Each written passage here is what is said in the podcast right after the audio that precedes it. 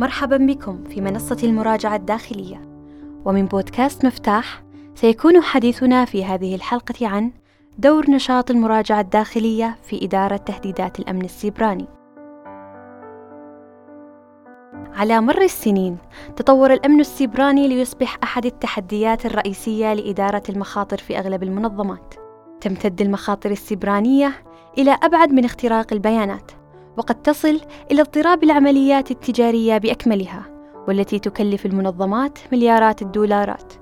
توقعت أحد الأبحاث أن تزيد تكلفة الهجمات الإلكترونية السيبرانية إلى 2.1 تريليون دولار في عام 2019 وهي تمثل أربعة أضعاف التكلفة المتوقعة في عام 2015 ووجد بحث علمي آخر أن 79% من المنظمات التي شملها البحث صنفت المخاطر السيبرانية كواحدة من أكبر خمسة مخاطر تتعرض لها هذه المنظمات.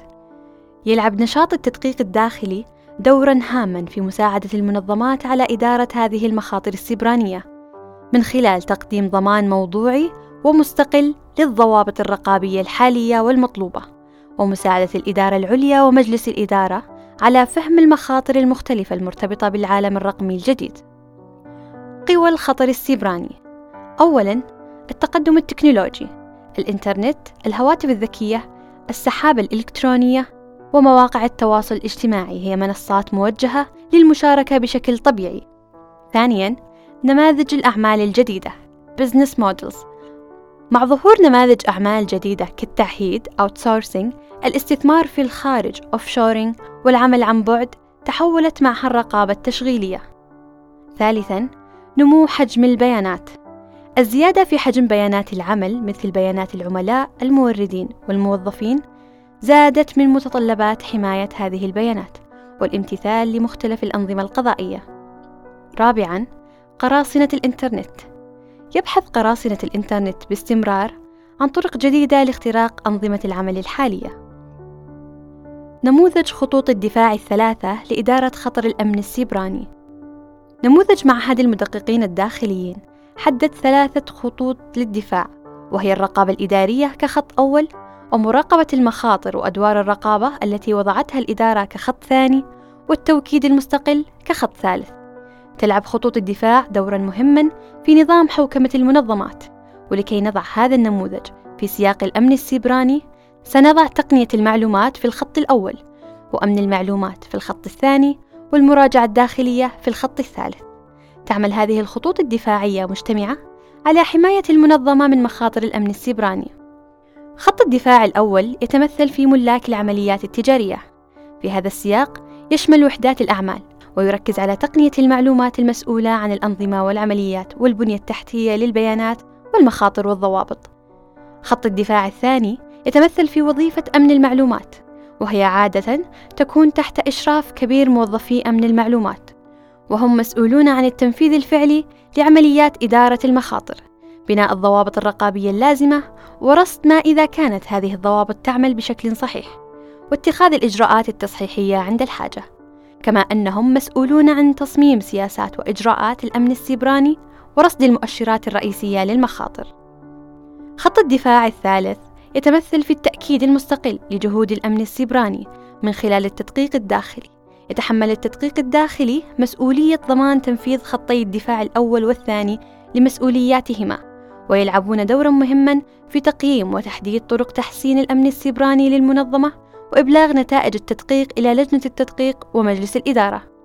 كما يقومون بتقييم أصول تقنية المعلومات في عهدة المستخدمين كأن يكون لدى المستخدمين حقوق الوصول المعتمدة وأن لا يقوموا بتثبيت أي برامج مشبوهة. دور التدقيق الداخلي في الأمن السيبراني. الرئيس التنفيذي لمعهد المدققين الداخليين السيد تشامبرز أوضح في خمس خطوات دور المراجعين الداخليين في الأمن السيبراني وهي أولاً الحماية. يساعد المراجعون الداخليون مجلس الإدارة والإدارة العليا في صياغة استراتيجية وسياسة الأمن السيبراني كجزء من برنامج حوكمة تقنية المعلومات.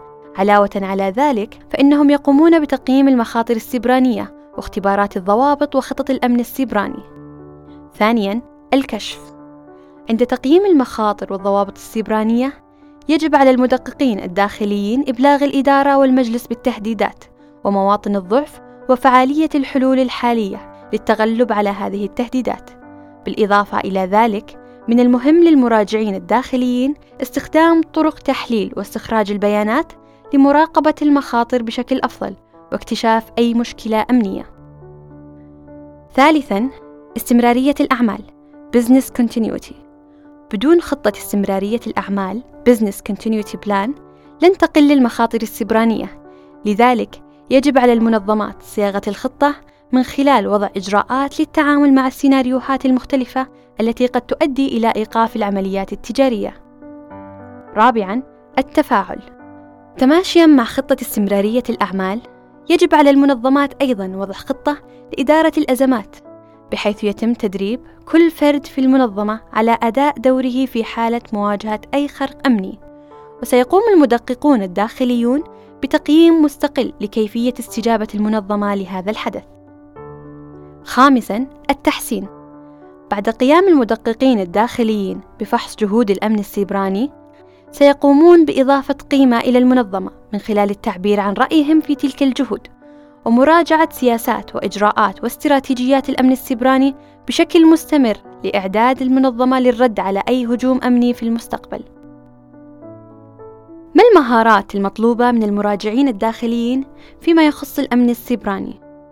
لكي تؤدي المراجعة الداخلية دورها في إجراء التقييمات اللازمة لجهود الأمن السيبراني، ستحتاج إلى تعزيز مهاراتها في هذا المجال، ومع ذلك قد يكون من الصعب في بعض الحالات العثور على الكفاءة المهنية الصحيحة التي تمتلك المهارات الفنية المناسبة، لذلك قد يكون البحث عن مزودي خدمة خارجيين حلاً ضرورياً لتوسيع قاعدة مهارات المراجعة الداخلية.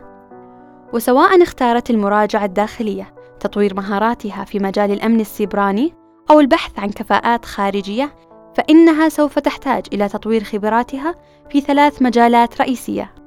أولاً إدارة النظم يشمل ذلك فهم قواعد البيانات والخوادم والتطبيقات التي يمكن أن تتعرض للهجمات السبرانية لأنه بدون هذا الفهم سيكون من الصعب مراجعة تلك الأنظمة. ثانياً تصميم الشبكات وتكوين النظام التدقيق الداخلي بحاجة للوصول إلى كفاءات ذو معرفة بشبكات متنوعة جدران الحماية firewalls وقوائم التحكم في الوصول Access Control Lists والتحكم في الوصول إلى الشبكة Network Access Control هي حلول للحماية والكشف التي تم تكوينها كجزء من الشبكة. ثالثاً، تطوير البرمجيات. من الضروري للمراجعة الداخلية الوصول إلى أشخاص ذو معرفة بتطوير البرمجيات ولغات البرمجة.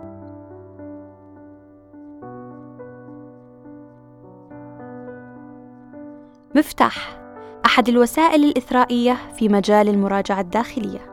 هو بودكاست متخصص في المراجعة الداخلية والمجالات المرتبطة بها.